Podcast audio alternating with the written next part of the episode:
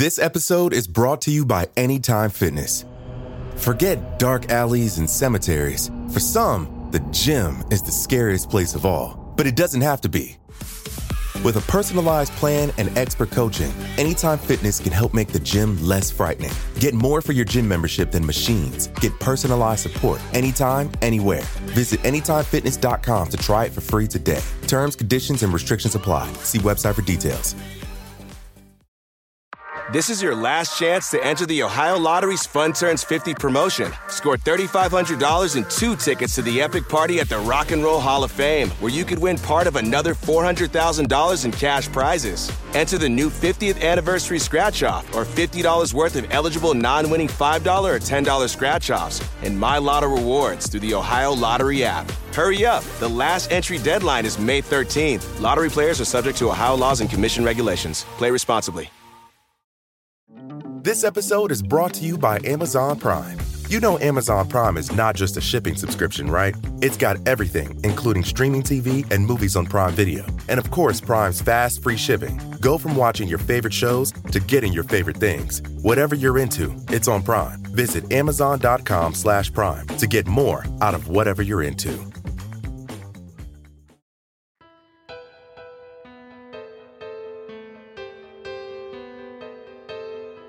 Hi, I'm Vanessa Richardson. And I'm Carter Roy. Welcome to Historical Figures.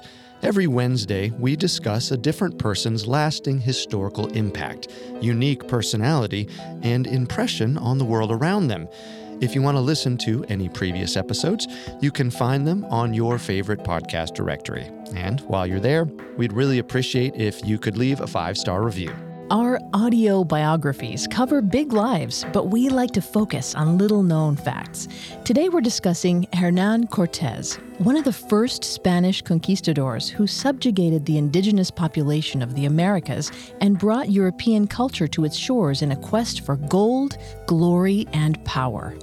Cortez was an extremely ambitious and ruthless leader and used a combination of charisma, trickery, and brute force to destroy the powerful Aztec Empire and establish the Spanish presence in the Americas. While he was celebrated in Spain at the time for expanding its power and influence across the Atlantic Ocean, it is now recognized that Cortez was also one of the leading forces in establishing the brutal European strategy of decimating indigenous populations in the pursuit of wealth and power in the Americas. Today, we'll be discussing the life of Hernan Cortez and how his actions affected the course of history in North America for centuries to come.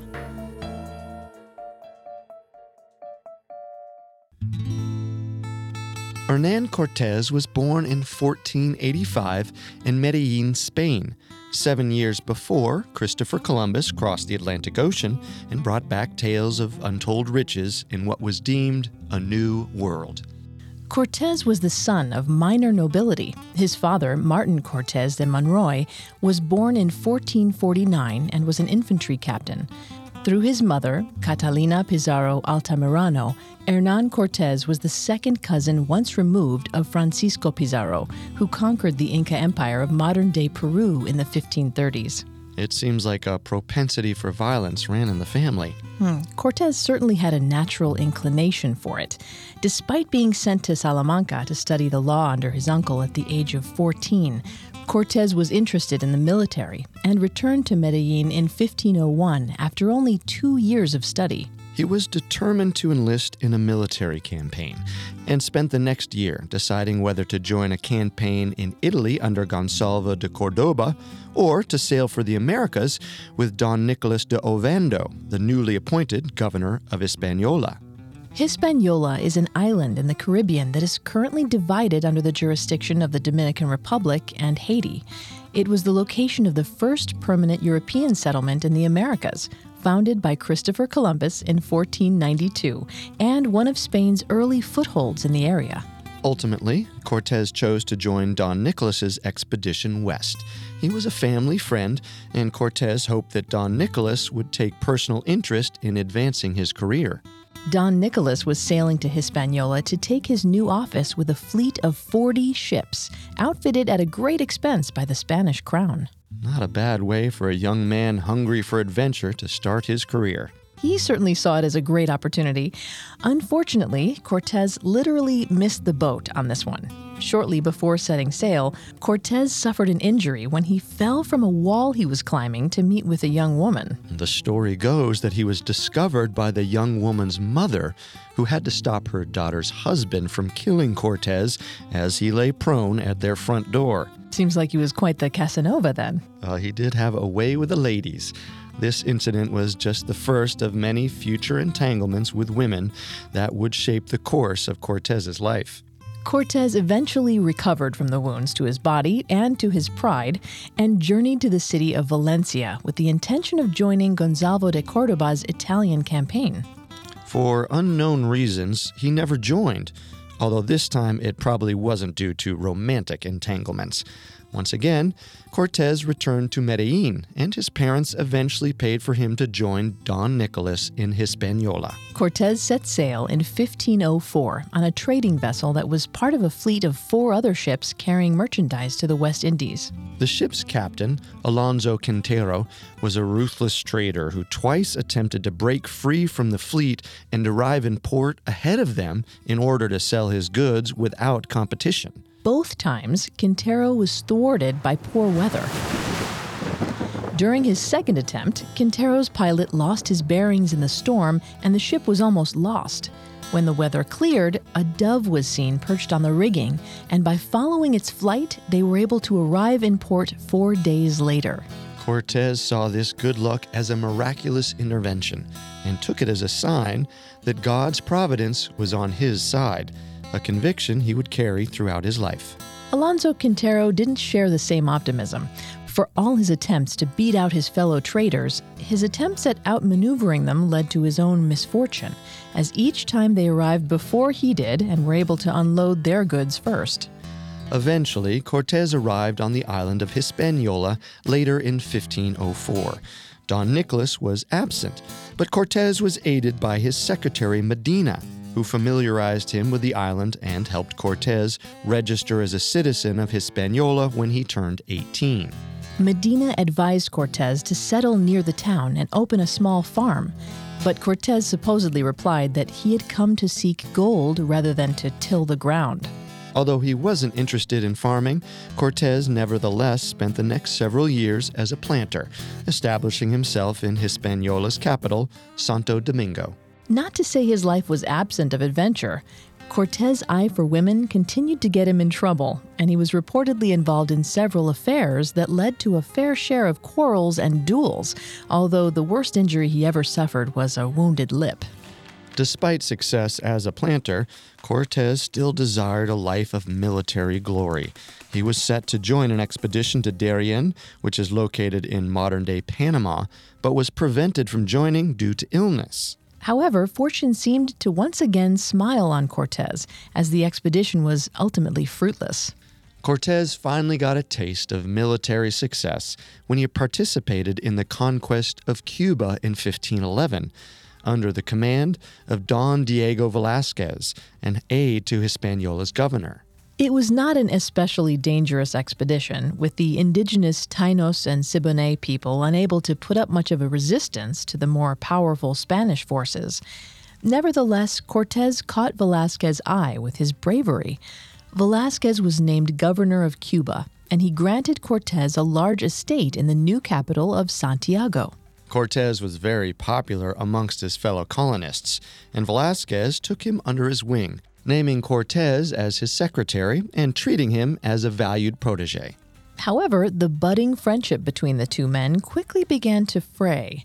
As with many of Cortez's past disputes, there was a woman at the center of the conflict between Cortez and Velazquez. Her name was Catalina Suarez de Marqueda.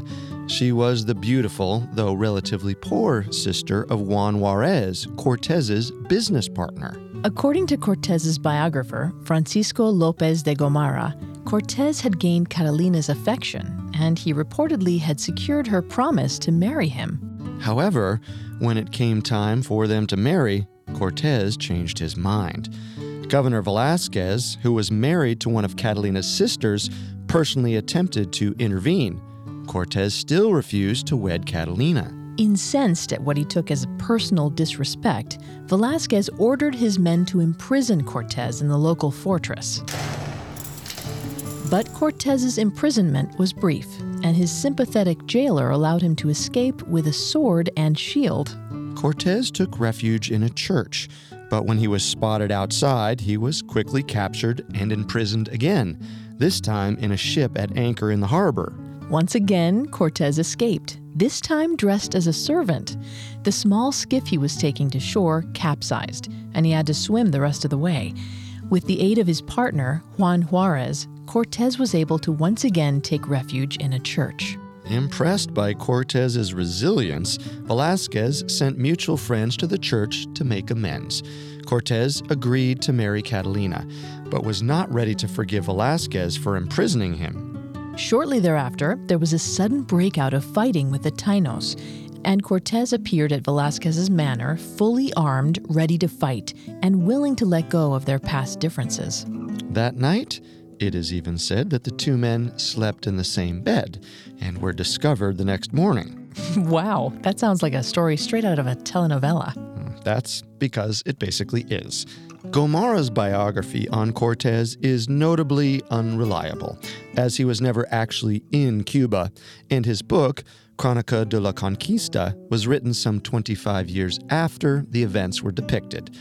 Though Gomara's work does contain the broad strokes of Cortez's life, most of the information it contains was given to him by Cortez himself, and therefore the book tends to exaggerate many events or frame them to make Cortez look more impressive. A much more accurate account of Cortez's time in Cuba comes from historian Bartolome de las Casas, who was present in Cuba at the time and knew both Cortez and Velasquez well. His account of the conflict between Cortez and Velasquez has no mention of the dramatic story of Cortez's refusal to marry Catalina Juarez. Las Casas asserts that when a new group of appellate judges was sent to Cuba from Spain, Cortez was part of a plot to provide them with damaging information on Velasquez. The governor discovered the plot and arrested Cortez as he attempted to deliver the information to the judge's ship. Cortez's life was only spared due to the intervention of his friends on his behalf. This account is corroborated by a report to the king from Velasquez's chaplain Benito Martinez. While there may have been an imprisonment, escape, and refuge in a church, Las Casas adamantly refuted the account of Cortez and Velasquez's late night reconciliation. And while he did marry Catalina Juarez, it was not under duress, and Cortez was reportedly very content in his marriage. Regardless of what caused the tension between the two men, Velasquez's wrath was short lived, and he later made Cortez an alcalde, or municipal magistrate. With gold fever gripping the Spanish colonies in the New World, Velasquez ordered an expedition to Mexico, headed by Juan de Grijalva, which set sail on May 1, 1518. It was on this expedition that Grijalva first heard word of Moctezuma, also known as Montezuma, and best known as the leader of the powerful Aztec Empire. Also known as the Triple Alliance. The Aztec Empire began in 1427 as an alliance of three Nahuatl speaking city states Tenochtitlan, Texcoco, and Tlacopan, who were all ruled by different factions of the indigenous Mexican people. By the time the Spanish arrived, the alliance was effectively ruled by the leader in Tenochtitlan. It was an indirect empire, meaning conquered cities were allowed to stay relatively autonomous as long as they paid semi tribute to the Triple Alliance, as well as any military forces required for war efforts. In return, they received protection and access to a vast economic network. It was through one of these member states that Moctezuma was alerted to Grijalva's presence, and although there weren't any major battles between them, Moctezuma was wary of any future European incursions. On June 24th, Grijalva sent one of his lieutenants, Pedro de Alvarado, back to Velasquez to deliver a report of his trading, as well as a request to establish a colony. Velasquez authorized another expedition to take advantage of the bounty of wealth Grijalva had reported and named Cortez, now 33, as the commander. even though Grijalva came back in October 1518 with only meager returns, planning for the expedition forged ahead. Cortez staked almost everything he owned to finance the journey, paying two thirds of the total cost to gather six ships and 300 men. Cortez's appointment aroused the jealousy of other officials in Velasquez's orbit, and they began to prey on the governor's insecurities and suspicions. Velasquez grew paranoid that Cortez would overextend his authority once in control of such a vast expedition, and at the last moment, he revoked Cortez's appointment as commander and appointed a man named Vasco Porcallo instead. Upon learning of Velasquez's decision, Cortes immediately got his provisions and men aboard his ships during the night. According to Las Casas, Velasquez caught wind of Cortez's actions early the next morning and hastily rushed to the port to stop him, but was unable to prevent Cortes from leaving. Cortez's fleet set sail on February 10, 1519, as he sailed for land we now call Mexico. Velasquez sent orders to stop him, but nobody heeded them. In fact, many of the men Velasquez ordered to stop Cortez ended up joining his expedition. Cortez sent Velasquez letters reassuring him of his loyalty and affection, but they had no effect. Velasquez sent a second order for Cortez's arrest to Havana's lieutenant governor, Pedro Barba, but once again they went unheeded. Barba informed Velasquez it wasn't within his power to stop Cortez. He was so popular with both his men and the townspeople that trying to interfere with the expedition would most likely result in disaster for Barba. By now, there was no turning back for Cortez. Disgrace, and most likely death, awaited him if he returned to Cuba with anything less than complete success. Our story will continue in a moment after a brief message. This episode is brought to you by Anytime Fitness. Forget dark alleys and cemeteries. For some, the gym is the scariest place of all, but it doesn't have to be. With a personalized plan and expert coaching, Anytime Fitness can help make the gym less frightening. Get more for your gym membership than machines. Get personalized support anytime, anywhere. Visit AnytimeFitness.com to try it for free today. Terms, conditions, and restrictions apply. See website for details. This episode is brought to you by Etsy. Looking to instantly upgrade your Mother's Day gift from typical to meaningful? Shop Etsy. Now until May 12th, get up to 30% off personalized jewelry, style, decor, and so many other items mom will love. And if you want her to know you put a ton of thought into her present, use gift mode. Gift mode on Etsy takes the stress out of gifting so you can easily find well crafted, original, and affordable pieces from small shops.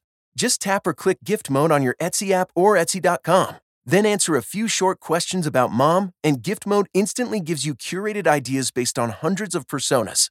Need something original and affordable for Mother's Day? Etsy has it. Shop until May 12th for up to 30% off gifts for mom. Terms apply. And now, back to historical figures. Hernan Cortez made several stops on his way to Mexico, amassing more supplies, weapons, and men. He eventually arrived on the Yucatan Peninsula in Mayan territory with 11 ships, 500 men, 13 horses, and a small number of cannons. There, he encountered a Franciscan priest named Geronimo de Aguilar, who had learned the Mayan language and served as one of Cortez's trusted translators. In March of 1519, Cortez formally claimed the Mexican mainland in the name of the Spanish crown. He met with resistance in the Tabasco region, and after winning a battle against the Mayans, he received a tribute of 20 young women. Among these was a woman named Malintzin, who was better known as La Malinche. She eventually became Cortez's mistress and was later instrumental in his campaign against the Aztecs. Born somewhere in between the Aztec and Mayan empires, Malintzin was fluent in both the Aztec Nahuatl and Mayan Chontal languages.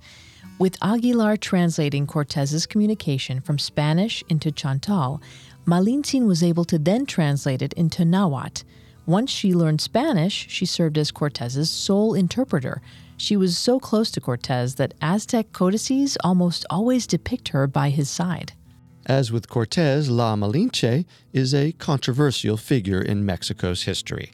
She has been portrayed as a scheming temptress, quintessential victim, or even as the symbolic mother of the Mexican people, as her son by Cortez, born in 1522, is regarded as one of the first mestizo, or person of combined European and indigenous American descent. With the services of Aguilar and La Malinche, Cortez was able to easily communicate with the native populations, and he had his first contact with the Aztec Empire when he met with two of Moctezuma's governors on Easter Sunday, 1519. On May 18, 1519, Cortez and his men founded Veracruz, the first Spanish town in what is now Mexico. In order to lessen the pressure to return from Velazquez, he actually took a page from his old mentor's book from his conquest of Cuba. After forming a local government, Cortez had himself elected as the magistrate of Veracruz, which removed him from Velazquez's authority and made him answerable only to King Charles of Spain. During his journey, Cortez learned of discord within the Aztec Empire, which demanded steep tributes from its member states. Hearing of the vast wealth contained within the Aztec capital of Tenochtitlan, Cortez began a campaign against the Aztecs. With a relatively small army, Cortez increased his forces by creating alliances with local tribes. He convinced the Sempoal tribe to refuse a tribute of 20 men for sacrifice to Moctezuma and had them imprison the five men Moctezuma had sent to collect the tribute. This was a major act of rebellion against the Aztecs, who regarded human sacrifice as a crucial means of repaying their gods for creating the world and ensuring a continued balance and prosperity of Aztec society. Many accounts of the extent and violence of these sacrifices has been exaggerated to demonize the Aztecs and other indigenous people of the Americas, but it was still a vital part of their society. Archaeologists estimate that the Aztecs sacrificed a few hundred and possibly up to a thousand people every year. After orchestrating the arrest of Moctezuma's tribute collectors, Cortez then secretly let two of these men go during the night. The next morning, he used their escape to justify holding the remaining three collectors on his ship. This maneuver had a twofold effect he sent a message of goodwill to Moctezuma with the freed collectors, thereby delaying any immediate retribution. And when he imprisoned the other three, it was a show of strength to other tribes, such as the Totonac, who quickly joined Cortez's forces. However, not all of Cortez's men were eager for a fight against the Aztecs. Some of them were still loyal to Velazquez and wanted to return to Cuba. In one of his most famous acts, Cortez deliberately beached his ships, making a return to Cuba impossible. With no choice now but to forge ahead, Cortez set off for the Aztec capital of Tenochtitlan in mid August of 1519. He had to cross through the territory of the Tlaxcalans, a warlike mountain tribe that was bitter enemies with the Aztecs. After an initial series of battles between September 2nd and 5th of 1519, Cortez was able to ally with the Tlaxcalan leader Xicotencatl the Younger, who saw in Cortez an opportunity to defeat the Aztecs. Cortez departed from Tlaxcala with about 1,000 new soldiers in October 1519. They soon arrived in the city of Cholula, where they killed thousands of people in the main square. There is no definite account of the event, and it is unclear whether it was a preemptive strike to stave off an attack or a simple case of bloodlust and conquest. Regardless, Cortez and his men massacred thousands of unarmed innocents and partially burned the city. On November 8, 1519, Cortez and his allies arrived in Tenochtitlan, the essential capital of the Triple Alliance, located on an island in Lake Texcoco in central Mexico. Founded in 1325, it was the largest city in the Americas prior to European colonization, with a population estimated anywhere between 60,000 to 300,000 people, putting it on par with great European cities such as Naples and Constantinople. It was connected to the mainland by causeways leading to the north, south, east, and west. These causeways were interrupted by bridges that allowed canoes and other watercraft to pass through freely, and could additionally be pulled away so the city could be more easily defended if under attack. Upon Cortez's arrival, he found the causeways fully intact. Moctezuma received him peacefully, greeting Cortez with a contingent of Aztec nobility on the Great Causeway into the city. It has been reported that Moctezuma personally dressed Cortez in elaborate featherwork, golden jewelry, and a garland of flowers. This venerable greeting has led to speculation that Moctezuma believed Cortez was either the messenger or even the physical embodiment of the Aztec god Quetzalcoatl. But this belief has been contested by recent historians such as Matthew Restall of Oxford University and Camilla Townsend of the American Historical Review. In fact, Moctezuma's behavior was a ploy. He hoped to befriend the Spaniards so he could learn their weaknesses and eventually defeat them. However, Moctezuma's plan backfired. Rather than placating Cortez and his soldiers, Moctezuma's lavish reception and gifts of gold only enhanced their desire for conquest. During his stay in Tenochtitlan, Cortez learned some of the men he had left on the coast had been killed by Aztec soldiers and used that as an excuse to take Moctezuma hostage in his own palace on November 14, 1519. Cortez was able to effectively rule Tenochtitlan through Moctezuma until April 1520, when Velazquez sent an expedition led by Panfilo de Narvaez to Veracruz to kill or capture Cortez. With 19 ships and over a thousand men, de Narvaez represented a significant threat. Cortez left about 200 men in Tenochtitlan under the jurisdiction of Pedro de Alvarez to maintain order, while he returned to deal with de Narvaez. Despite possessing a much smaller force, Cortez defeated de Narvaez by attacking him in the middle of the night and convinced de Narvaez's soldiers to join his cause with promises of the vast wealth awaiting them in Tenochtitlan. Meanwhile, in Tenochtitlan, things were not going smoothly for Alvarez. On May 22, 1520, Moctezuma asked Alvarez for permission to celebrate Toxcatl, a celebration of Tezcatlipoca, one of the Aztecs' most revered gods. During the festivities, Alvarez massacred everyone present men, women, and children. Alvarez's version of the events were that he intervened to prevent a ritual human sacrifice. However, the Aztecs claim the Spaniards wanted the gold they wore during the celebration. No matter what the motivation was, both accounts agree that the celebrants were unarmed and the terrible massacre was sudden and unprovoked. Already unhappy with the Spaniards for essentially holding Moctezuma under house arrest, the Aztecs began open hostilities with their occupiers upon Cortez's return in May 1520. They elected a new leader, Moctezuma's younger brother, Cuitlahuac. When Cortez ordered Moctezuma to address his people to convince them to let Cortez and his men leave the city in peace, they attacked their former emperor with stones and darts. Moctezuma died after this address, and once again, there are conflicting accounts of how it happened, with the Spanish and the Aztecs each claiming the other side murdered Moctezuma. With supplies dwindling and without the support of the Aztec leader, Cortez decided to lead an escape from Tenochtitlan on the night of June 30th, 1521.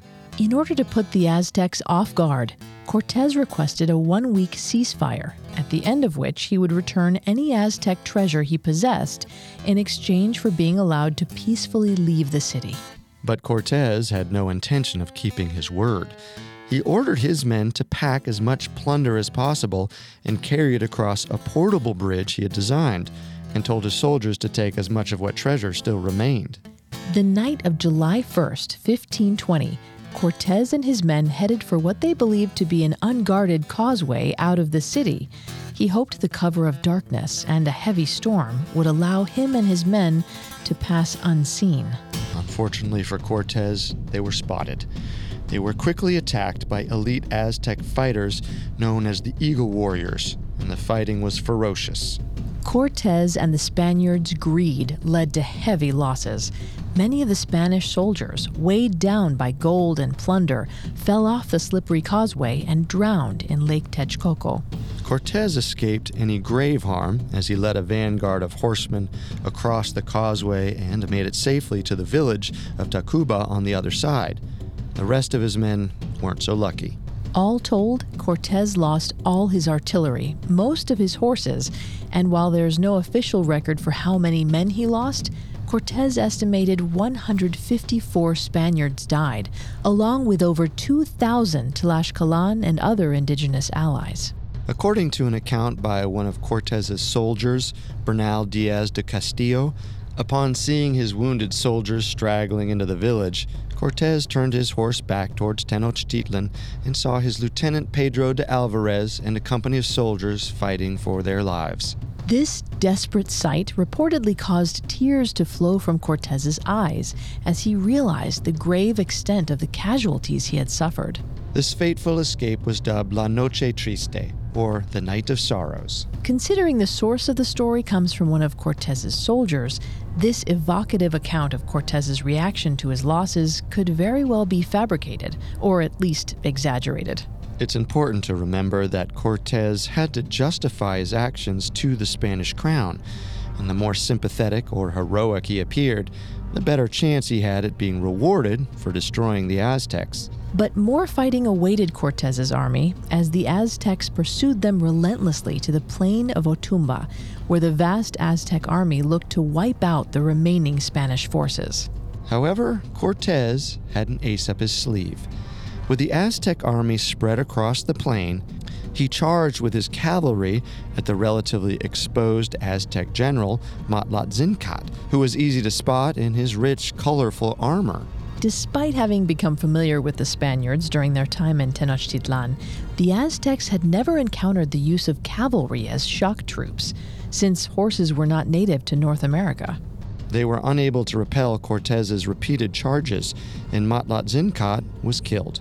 With their leader slain, the Aztecs became disorganized and were thoroughly routed. With pressure from the Aztecs significantly reduced, Cortez was able to reach the safe haven of Tlaxcala, where he planned the siege of Tenochtitlan that would lead to the eventual destruction of the Aztec Empire. Needing to re-establish his alliance with the Tlaxcalans after incurring such heavy losses at the hands of the Aztecs, Cortes had no choice but to agree to all their terms when renegotiating their alliance. Cortes agreed to pay for the Tlaxcalan supplies, give them the city of Cholula, an equal share of future spoils, the right to build a citadel in Tenochtitlan, and to be exempt from any future tribute. Although Cortez may have intended to keep these promises, after the fall of Tenochtitlan, Spanish authorities would disown much of this treaty, and all too common practice in European dealings with North American tribes. Needing to win other local tribes back to his side, Cortez attacked smaller armies of Aztec tributary states as a show of strength. He won the friendship of the Tepeyac, Yautepec, and Cuauhnahuac people, and crucially the Texcoco, former members of the Aztec Triple Alliance, whose village provided easy access to Lake Texcoco. Also aiding Cortez's cause was the breakout of a smallpox epidemic in the Valley of Mexico. It's speculated that the breakout originated from one of Panfilo de Narvaez's former soldiers who had been left behind in Tenochtitlan during the Spanish retreat. The epidemic broke out in late October 1520 and lasted until early December. The new Aztec emperor, Cuitlahuac, contracted the disease and died after ruling for only 80 days. A new Aztec emperor, Cuauhtemoc, was appointed in February 1521. With their population decimated, the Aztecs elected to remain in Tenochtitlan rather than try to put an end to the Spanish forces in open battle. With an easily defensible position, Cuauhtemoc was confident his forces could repel any attack across Tenochtitlan's causeways. This defense strategy ultimately played directly into Cortez's hands. With a newly replenished army, he ordered the construction of 13 sloops.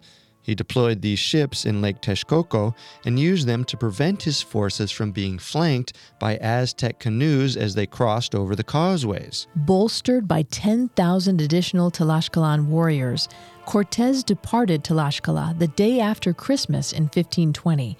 He based his headquarters in Texcoco, which allowed him to easily access Lake Texcoco. After a few skirmishes with Aztec forces, Cortez began the siege in earnest on May 22, 1521. After launching his 13 sloops, he reportedly faced over a thousand Aztec canoes, but with a favorable wind, he was able to overturn many of them and kill or capture the warriors stuck in the water. With his position on the lake relatively secure, Cortez began to make steady inroads over the causeways into Tenochtitlan. He weakened the Aztec forces by preventing food and water from reaching the city along the causeways, and had two of his ships lead nightly capture missions among the towns surrounding the lake to keep them from sending supplies into Tenochtitlan via canoe. But the Aztecs weren't giving up without a fight. They placed impaling stakes in shallow portions of the lake and were able to capture the two Spanish sloops conducting raiding missions and killed their captains. Cortez was able to learn of an Aztec ambush on his ships from chieftains he had captured and organized a counter ambush with six of his ships that ended most of the Aztec resistance on Lake Texcoco. Now able to completely focus on his advance into Tenochtitlan, Cortez razed every neighborhood he captured along the way, using the rubble to fill up canals and gaps in the causeways. With the causeways relatively clear, Cortez could advance his cavalry and infantry in formation, which allowed them to avoid the hand to hand fighting that greatly favored the Aztecs, who wore lighter armor than the Spaniards and were more mobile fighters. With Cortez's firm hold on the water and the land entries into Tenochtitlan, the Aztec stores were quickly depleting. They had to resort to drinking the dirty, brackish water of Lake Texcoco and ate anything they could get their hands on, including wood, leather, and even bricks. The Aztecs finally surrendered on August 13, 1521. Cuauhtemoc was captured that same day, he remained the leader of Tenochtitlan in name only, with Cortez ruling through him as he did with Moctezuma. Despite the Aztec surrender, nobody was spared. As the remaining Aztec warriors and civilians attempted to flee the city, the Spaniards and their Tlaxcalan allies showed no mercy. Although there's no exact number, it is thought between 100,000 and 240,000 inhabitants of Tenochtitlan were killed. Some historians have gone as far as to label Cortes and the other Spanish conquistadores' actions as genocide. In comparison, Spanish casualties were extremely low. It's estimated about 1,800 Spaniards died during the two year campaign from Veracruz to Tenochtitlan. Some estimate that up to 20,000 of Cortez's Tlaxcalan and other indigenous allies were killed. With the Aztecs finally conquered, Cortez claimed Tenochtitlan for Spain, renaming it Mexico City, and began the process of establishing Spanish rule in the area. Our story will continue in a moment after the break. This episode is brought to you by Amazon Prime. You know Amazon Prime is not just a shipping subscription, right? It's got everything, including streaming TV and movies on Prime Video. And of course, Prime's fast, free shipping. Go from watching your favorite shows to getting your favorite things. Whatever you're into, it's on Prime. Visit amazon.com slash prime to get more out of whatever you're into. This episode is brought to you by Shopify. Whether you're selling a little or a lot. Shopify helps you do your thing, however you cha-ching. From the launch your online shop stage, all the way to the we just hit a million orders stage. No matter what stage you're in, Shopify's there to help you grow. Sign up for a $1 per month trial period at shopify.com slash special offer, all lowercase. That's shopify.com slash special offer. And now, back to historical figures. King Charles of Spain appointed Hernan Cortes as governor of the newly conquered territory, which was named New Spain. However, Cortes didn't have unlimited authority over the region. Much to Cortes's displeasure, King Charles also appointed four royal officials to help Cortes govern, which subjected him to close observation and administration from the crown. Cortes destroyed the vast majority of the Aztec buildings and temples that represented centuries of history and architecture and built European style buildings on top of the rubble. Soon, Mexico City became the most important European city in the Americas. He also encouraged the spread of Catholicism through a spiritual conquest that mirrored the physical conquest of the Aztec Empire. Cortes sent Franciscan and Dominican friars across his newly conquered territories, using the excuse of building missions, These friars took advantage of their indigenous converts and used them as cheap labor to build agricultural and mining enterprises. Having established a powerful European footprint in the area, Cortez sent for his wife, Catalina Juarez, who had been left behind in Cuba. She arrived in Mexico City in the summer of 1522. Unsurprisingly, their marriage had become strained. La Malinche gave birth to Cortez's first son, Martin, in 1522. The same year, Catalina arrived in Mexico City. Having been unable to have children with Catalina up to this point, Cortez blamed her for not being able to produce any legitimate heirs. Catalina died under mysterious circumstances on the night of November 1st, 1522. There was an investigation into her death, but it was ultimately inconclusive. The documentation of the investigation was rediscovered in the 20th century, but there's no clear answer as to whether Cortez murdered her or not. In 1524, Cortez sent his lieutenant Cristobal de Olid to conquer Honduras, which was populated by indigenous groups including the Maya, Lenca, Pech, Mesquita, Sumu, Jicaque, Pipil, and Chorotega. Upon subjugating the Mayan cities of Naco and Tencoa, Olid claimed the land for himself. Cortez was convinced his old nemesis, Diego Velazquez, was behind the betrayal. Refusing to let this insult go unpunished, Cortez left Mexico City on October 12, 1524, with a sizable force of 140 Spanish soldiers, 3,000 native Mexican warriors, and 150 horses. He brought Cuauhtemoc and several other Aztec lords with him in order to prevent them from causing any trouble while he was gone. However, he still feared they were plotting against him and had them hang during the journey. It was a difficult expedition, and Cortez lost more than two thirds of his horses during a 12 day trek through only 32 kilometers of the Maya Mountains. By the time he came in contact with Olid's forces in April 1525, Olid's officers had already quelled the rebellion, and Cortez returned to Mexico City by sea. Upon his return, Cortez attempted to have Velazquez arrested but was unsuccessful.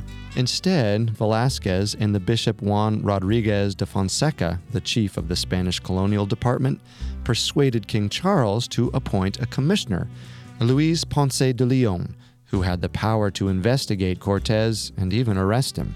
Only a few days after Cortez's return from Honduras, De Leon suspended him from his office of governor of New Spain. Alonso de Estrada, one of the colony's officials, succeeded Cortes as governor and had Cortes exiled after he continued to cause trouble. It seemed as though Velazquez had finally defeated his former protege. But Cortez refused to go quietly. Refusing to accept defeat, he sailed for Spain in 1528 to personally appeal his case to King Charles. Cortez presented himself at the Spanish court with great splendor. One account states he arrived with all the wonders of the New World materials such as featherwork, weapons, embroideries, and obsidian tools, and products including chocolate, tobacco, vanilla, and liquid amber. He also brought rare plants and animals such as parrots, herons, and jaguars. He was accompanied by what could be regarded as a traveling circus sideshow, jugglers, acrobats, and a variety of performers. Most importantly, Cortez brought large quantities of gold and treasure. It must have been quite the sight to behold. King Charles was certainly impressed. He received Cortez warmly and listened to his argument that he had provided more than one fifth of the plunder as required by the crown, and had also spent lavishly to build Mexico City over the ruins of Tenochtitlan. For his efforts, Cortez was given huge swaths of land, the noble title of Don, and was named the Marquis of the Valley of Oaxaca. With his status raised so high, Cortez was also able to marry the Spanish noblewoman, Doña Juana de Zuniga, in 1529 while he was at court. The marriage produced four children another son named Martin, who was now officially Cortez's heir, and daughters Maria, Catalina, and Juana. Cortez also ensured that his allies were rewarded. Although agreements of their alliance were canceled, such as payment for the Tlaxcalans' war supplies, giving them the city of Cholula, an equal share of spoils from the conquest, and the right to build a citadel in Tenochtitlan, the Tlaxcalans were forever exempted from Spanish taxes and tribute. Cortez's conquistadors also received generous grants of lands and privileges. Cortez returned to New Spain in 1530, and although he retained military authority and the power to continue his conquests, he was not reinstated as governor of New Spain. Upon his arrival, Cortez, now 45, retired to his vast, picturesque estate in Cuernavaca. Despite his retirement, Cortez still had a thirst for blood and conquest. He spent the next few years raising the funds to finance an expedition to explore northwestern Mexico. He set off in 1536 and claimed the Baja California Peninsula for the Spanish. However, the rest of his expedition was marred by misfortune. Cortez lost many of his men due to sickness, and rumors even began to spread that Cortez himself had died. When this rumor reached his wife, she sent two ships to look for him. The ships reached Cortez's party, and when he received Dona Juana's letters pleading for him to return, Cortez acquiesced. It was to be his last major expedition in the New World. Things didn't improve much for Cortez once he returned home.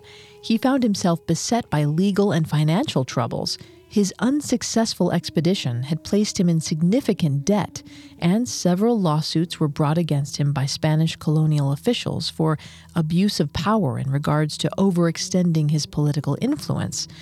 But ironically, not for any acts committed against the indigenous people he had slaughtered. Once again, Cortez found himself sailing to Spain in 1541 to clear his name with King Charles, but found his reception much chillier than his last voyage to Spain. At the age of 56, and no longer capable of his previous military feats, Cortez was essentially no longer of any use to King Charles. Cortez also found himself eclipsed by his cousin Francisco Pizarro, whose exploits in Peru were all the rage at court and overshadowed Cortez's achievements in Mexico. In a bid to restore his reputation, Cortez joined an expedition to Algiers in 1541, with disastrous results. As Cortez pursued the famous Turkish corsair Hayreddin Barbarossa, his ship was wrecked in a storm. Although Cortez escaped with his life, he lost a collection of valuable jewels that he kept on his person at all times. After this disastrous campaign, Cortez was but a shadow of the man who had carried out the vicious and complete destruction of the Aztec Empire.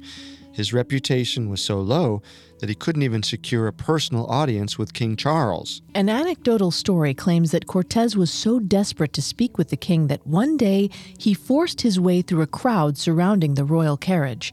When asked who he was, Cortez is said to have replied, quote, Sire, I am a man who has given your majesty more provinces than you had cities. Though it's highly unlikely this exchange occurred, it paints a picture of how desperate Cortez became in his later years to maintain the wealth and power his violent conquests had earned him.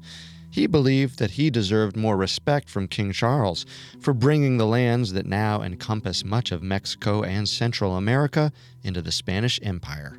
In 1544, Cortez made an appeal to the royal treasury to absolve him of the debts he had incurred to finance his expeditions, but his complaints were summarily ignored. In 1547, he secured permission to return to Mexico, but his health was ultimately too poor to make the voyage. He made it only as far as Sevilla in Spain before contracting dysentery. Hernan Cortez died on December 2, 1547, at the age of 62, attended by his son and heir, Don Martin. Before he died, he asked the Pope to remove the illegitimate status of four of his children. Despite his diminished status at the time, he was still recognized as a man who had accomplished much for Spanish and Catholic interests, and his request was granted. In his will, Cortez asked for his body to be buried in a monastery he had had ordered to be constructed in Coyoacan in Mexico, but it was never built. His body was moved several times, and his remains were thought to be lost, but they were rediscovered in 1946 and placed in the Church and Hospital de Jesus, which had been founded by Cortez in Mexico City. In the years and centuries since his death, Cortez had been portrayed as both a noble soldier who brought wealth and glory to the Spanish Empire as well as a ruthless, violent conqueror who slaughtered thousands of indigenous people's lives in the pursuit of wealth and power. His complicated legacy continues to be debated and reframed today. What is certain is that he is responsible for setting the tone of and strategy for European settlement in the New World, and that his actions continue to have repercussions to this day.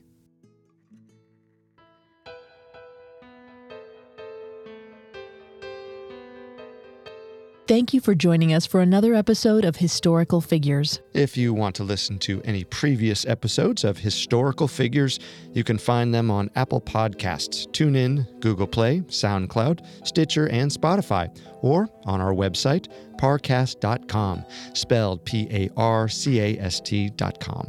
A new episode drops every Wednesday, but if you subscribe, you don't have to remember that. If you like what you hear, please leave a five star review or tell us what you think on social media. We're on Facebook and Instagram as at Parcast and Twitter at Parcast Network. It seems simple, but it really helps our show. And once again, we thank you for listening. Historical Figures was created by Max Cutler. It is a production of Cutler Media and is part of the Parcast network.